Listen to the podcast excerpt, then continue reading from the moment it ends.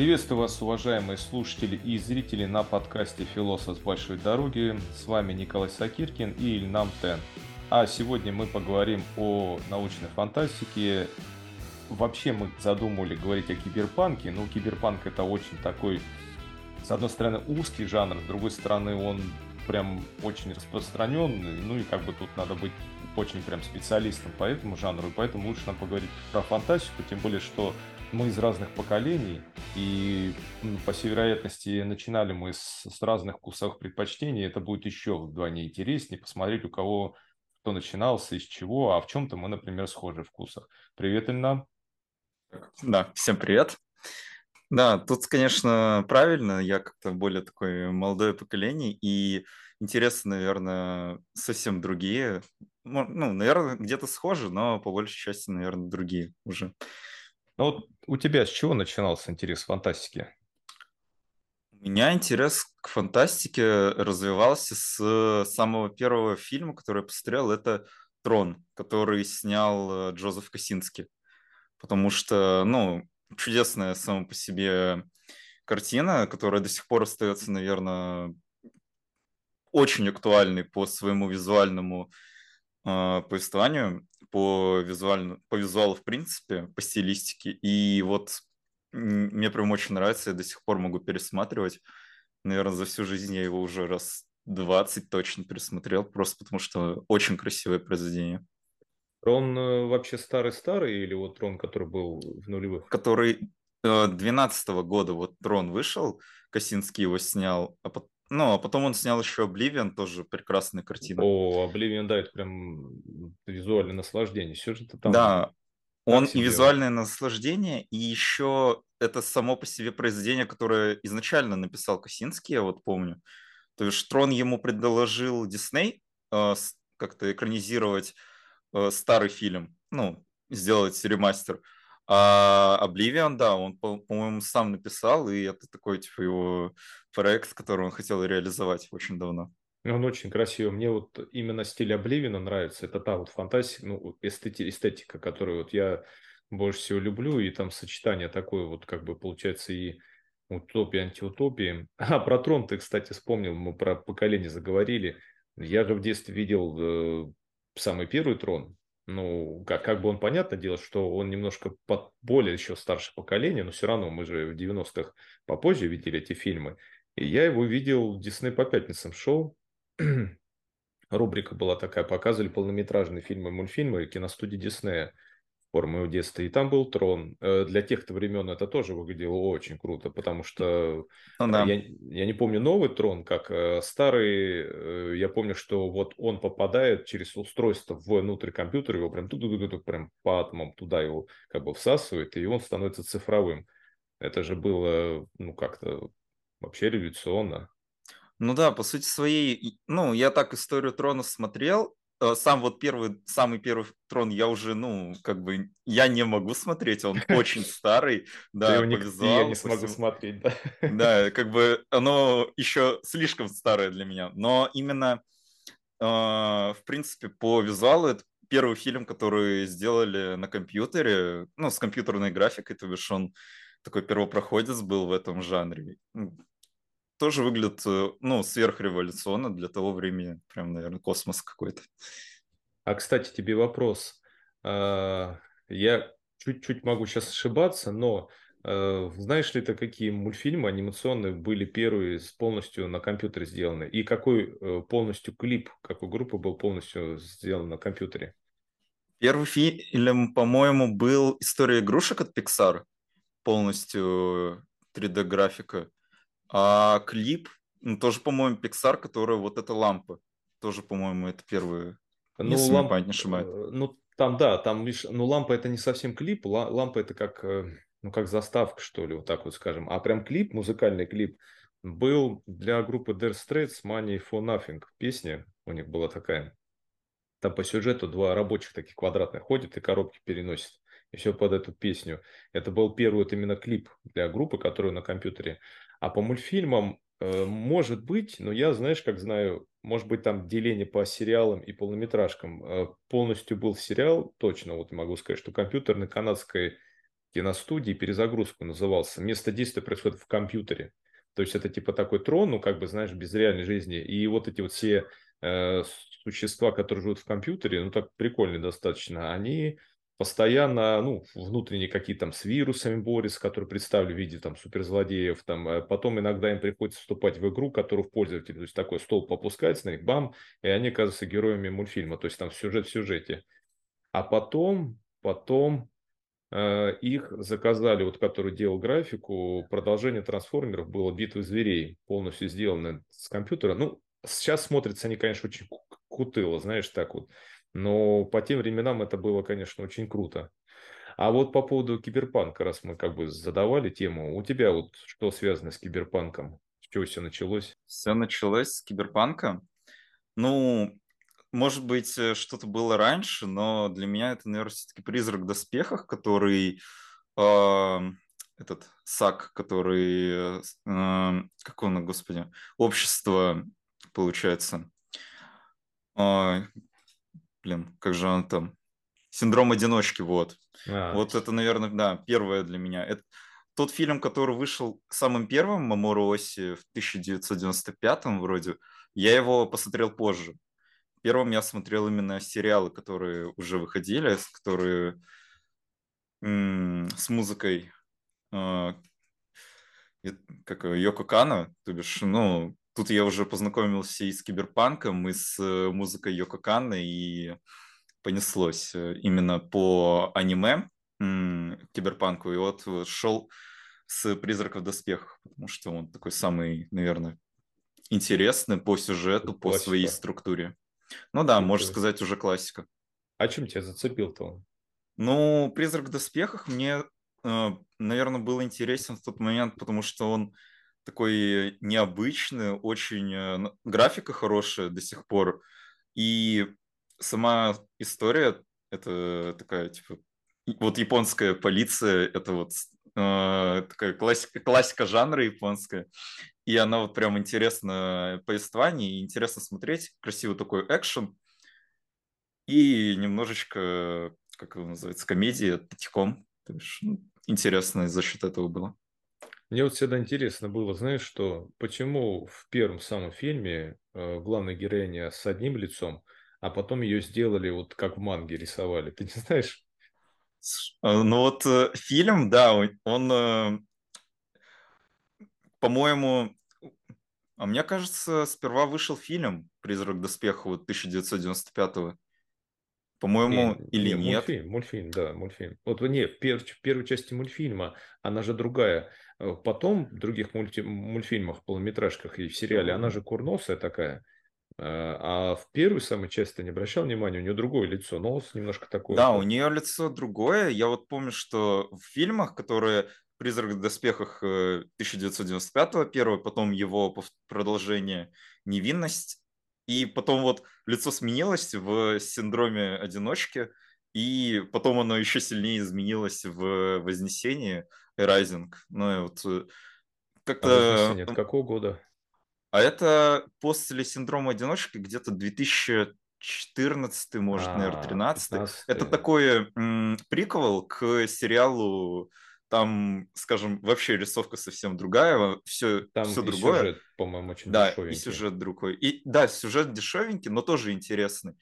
Самый дешевенький сюжет это вот то, что Netflix э, сейчас делает. Там второй сезон выходит. Это 2045 синдром одиночки. Там прям О. уже совсем все печально. Убили. Хотя, хотя, кстати, с Йоханссон, э, с Скарлетт Йоханссон тоже фильм.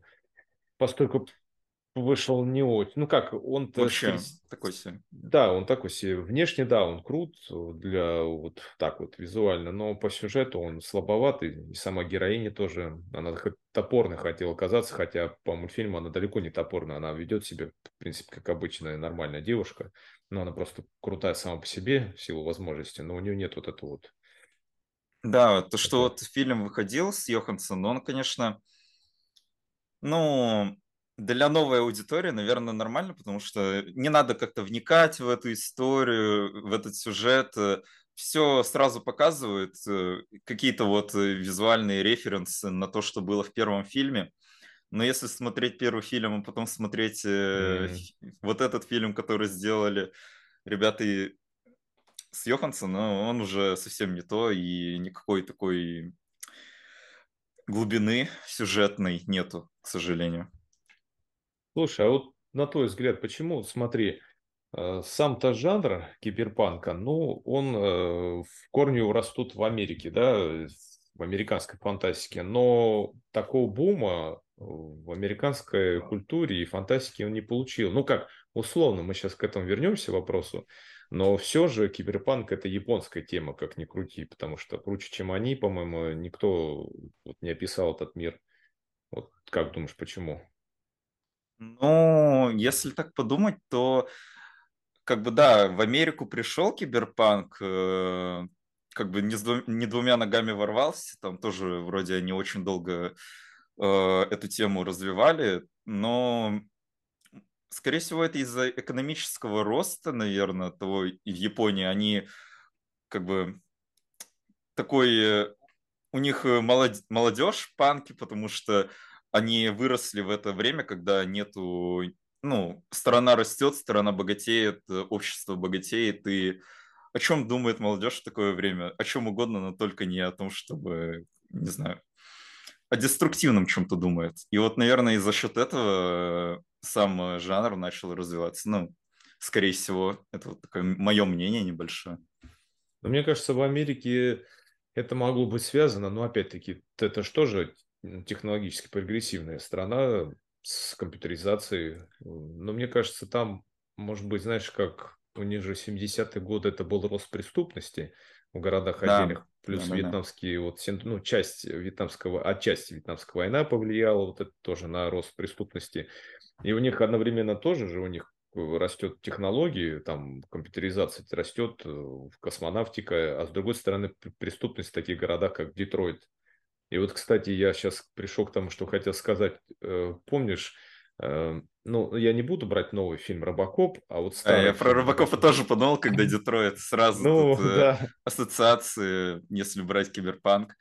Ну, для Америки, мне кажется, тут еще война э, в плане технологической с Японией, то, что во времена вот 70-е, 80-е года, когда киберпанк начал развиваться, он, получается, в Японии Америка смотрела на Японию и понимала, что они проигрывают технологическую войну, что у них сейчас вернулись э, вояки из Вьетнама, которые с ПТСР, со всем вот этим остатком от войны, и из-за чего они вот смотрели на Японию как на то, что они сами создали и что их уже начинает побеждать, из-за чего они, наверное, и брали Японию.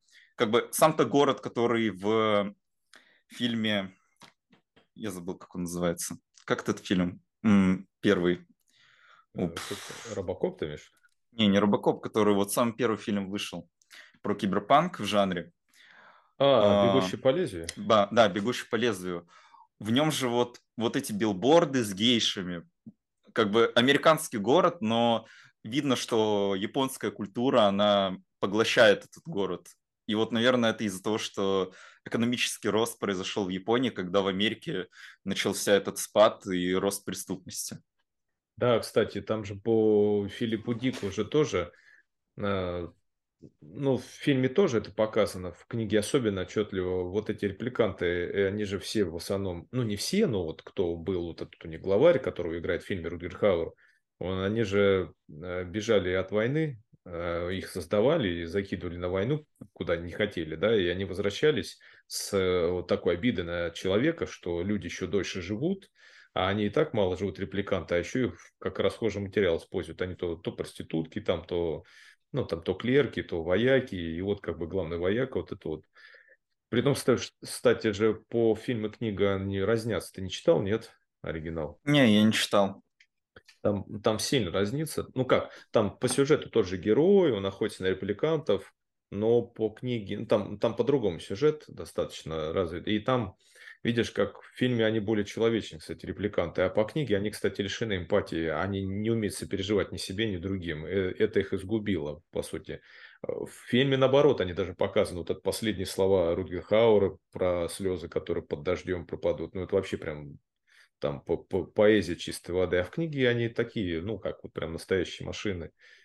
Ну, да, я вот э, к своему стыду не смотрел вот э, ни первый, ни второй, э, получается, «Бегущий по лезвию» фильмы. Я не смотрел полноценно вот «Матрицу», я только знаю сюжет, но полностью я даже «Матрицы» не смотрел к своему стыду. И даже брать, если то аниме, то «Акира» м, тоже не смотрел. Там есть еще некоторые, которые классика, но почему-то руки не дошли анимация, возможно, слишком старая в этих фильмах, э, из-за ну, чего мне Конечно, неудобно. это, это, это тогда был пум матрица, там и вот эти все движения.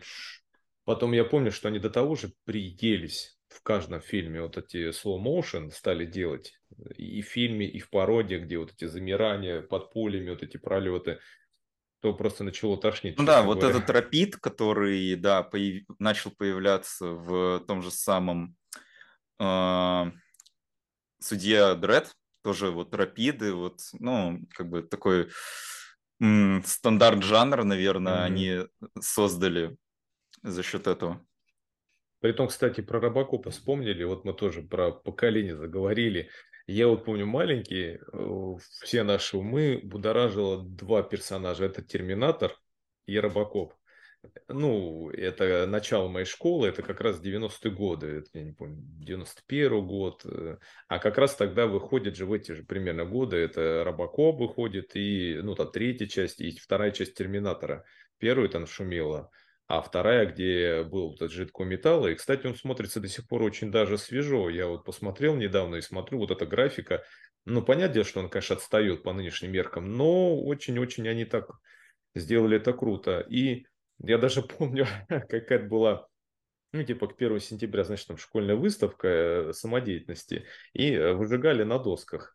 И вот на досках везде были выжжены э, что-то, знаешь, такая смесь Терминатора и Робокопа, нечто. Вот идет вот как Робокоп, только у него лента, как вот во второй части Терминатора.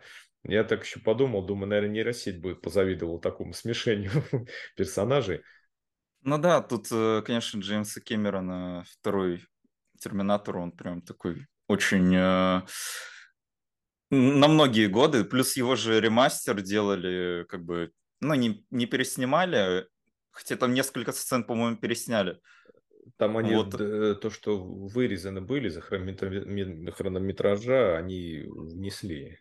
Да, они еще там все обновили, чтобы, ну, графика выглядела хорошо, да, из-за чего до сих пор смотреть Терминатор прям приятно интересно, и он такой актуальный до сих пор в этом Да, плане. он брутальный. А плюс еще, а про Робокопа с ним, видишь, вот э, Терминатора потом не везло по следующей части уже, а Робокопа у него не везло, первая часть выстрелила, при том, что Пол Верховен не хотел снимать этот фильм, для него показался дешевку, он сценарий выкинул.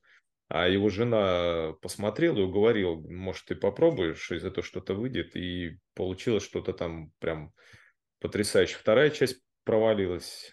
Э, ну, как провалилась, ну, не знаю, как в прокате, но по сюжету, да. Но третья часть тоже, типа, говорят, что она не очень... Ну, по мне так, третья часть достаточно интересная.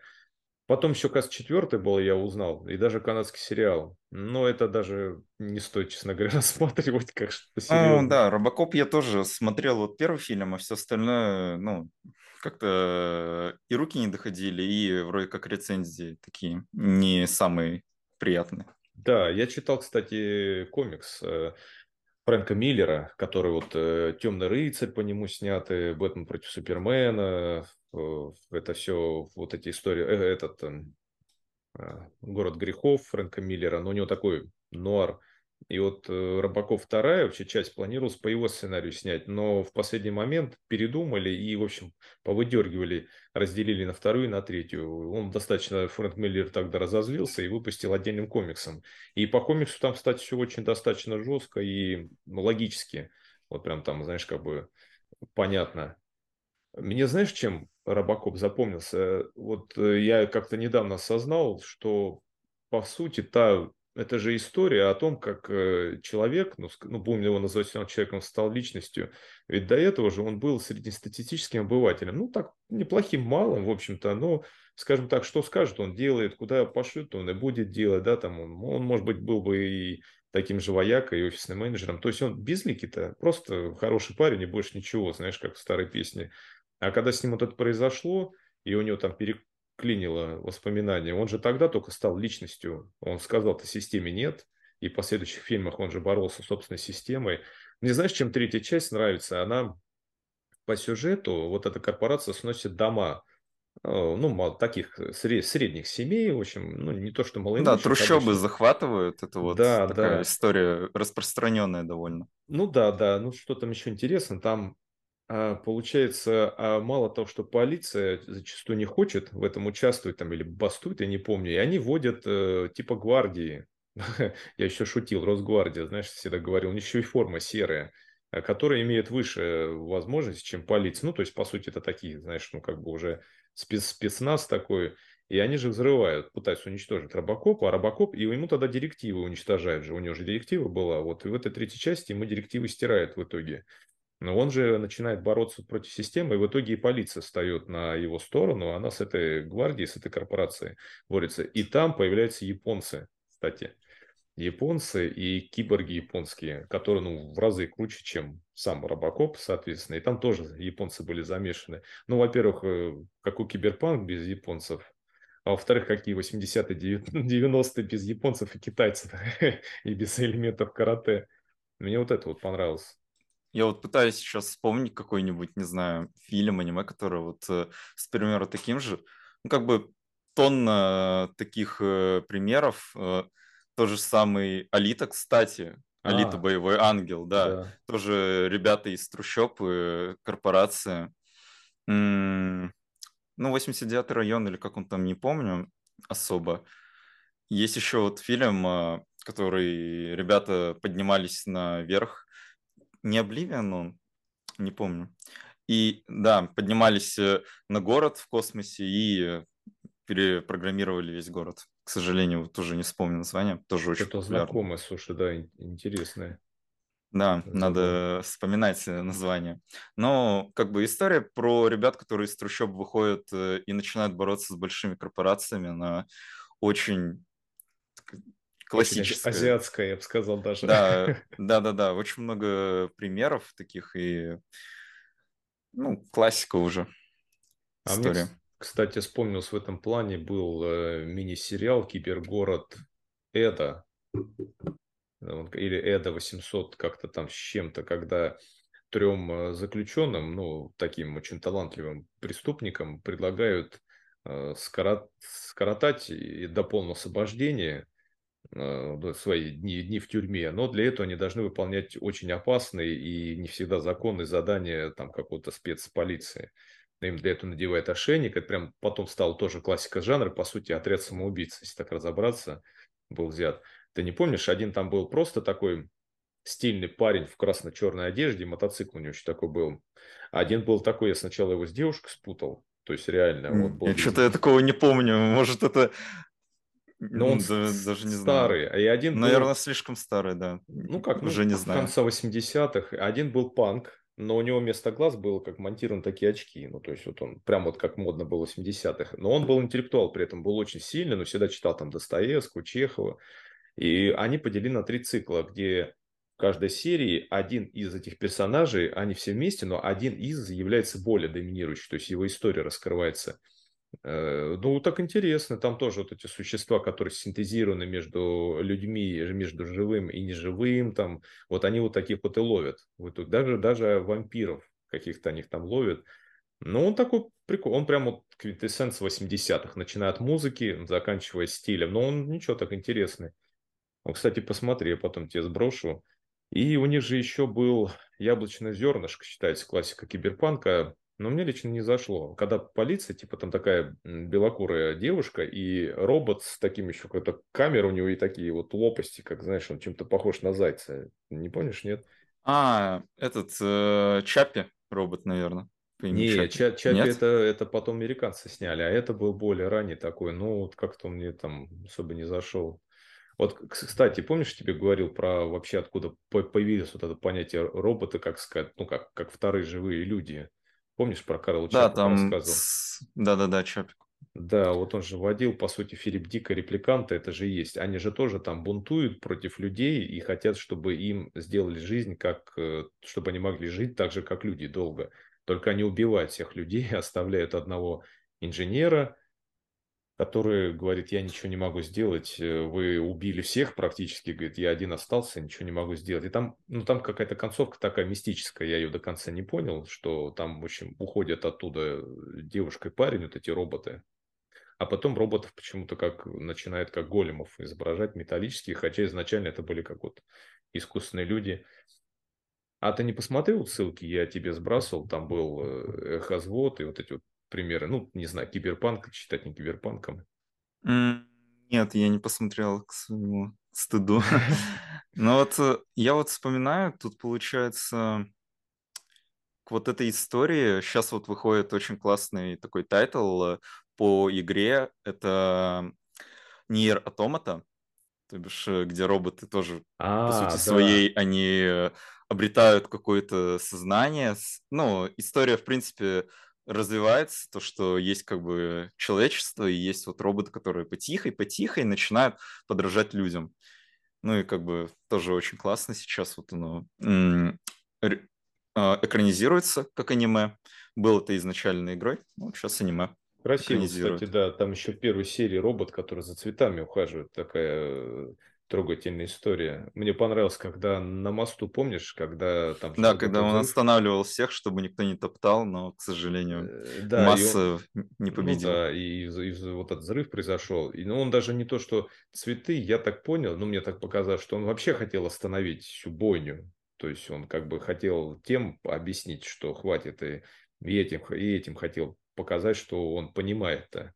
А не получилось в итоге. Такая вот аллюзия на то, что ну, как бы, как тяжело остановить войну и ненависть. И, ну, там, конечно, они сделали очень по-японски, когда он погибает, и эта рука падает, из нее машинное масло, как кровь, течет к этому цвету, к цветку, который он растил. Мне, кстати, в этом плане кажется, что японцы, знаешь, как они догнали и уже обогнали. вот у них такая проблематика, которая, ну, как бы, знаешь, вот, ну, вот, вот уже появился технологии. Если, например, мы ну, часто смотрим кино или про, просто там, да, там какую-нибудь технологию обыгрываем, мы дех, мы всегда думаем, что как бы как мы с этим будем жить. А они показывают, как уже как уже после этого всего, как не то, что как они ну, такое будущее недалекое. Ну, ну да. да, они ну, так уже смотрят в более далекое будущее. Но, в принципе, берут то, что уже есть, и делают намного интереснее, намного лучше, реализуют потенциал всего жанра. Но вот в последнее время я сейчас э, очень увлекаюсь этим аниме, которое, получается, науч... не научная, а фантастика и в тот же момент э, музыка. Это ну, такой жанр, который очень э, специфичный. Это последнее, то, что я смотрел, «Спой немного гармония», очень приятная и интересная история. Фильм, э, по-моему, на час тридцать, где есть андроид, который хочет сделать э, одну девочку счастливой и как-то э, это реализует, развивается искусственный интеллект. Его закидывают, получается, в обычную такую школу. Ну, как бы японский жанр школы, андроид и музыка. И потом еще Виви которая, господи, Виви, песень флюоритового глаза, тоже очень интересная история, которая рассказывает о том, как был, есть будущее, в будущем а, есть э, искусственный интеллект, который управляет этими андроидами и такой, типа, ну, ребят, э, человечество надо скосить. В итоге один ученый отправил искусственный интеллект, другой свой в далекое-далекое прошлое за 130 лет, по-моему. И там вот история очень... На самом деле тяжело смотреть из-за того, что она очень рваная. Как бы одна серия, между сериями по 10 лет а, э, промежутка тайм. Я понял, чем фреймов, да. да. И как бы смотреть тяжело, но к концу как бы история очень хорошо так развивается. И в принципе вот этот жанр очень приятно смотреть за счет музыки, потому что она хорошо дополняет визуальную часть, хорошо дополняет визуальное повествование. И в тот же момент э, как бы сама история интересная.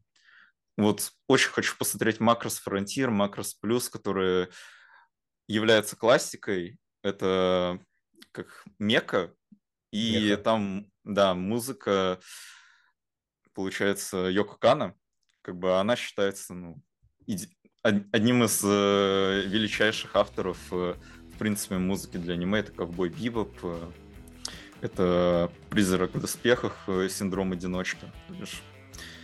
Очень крутая тетка.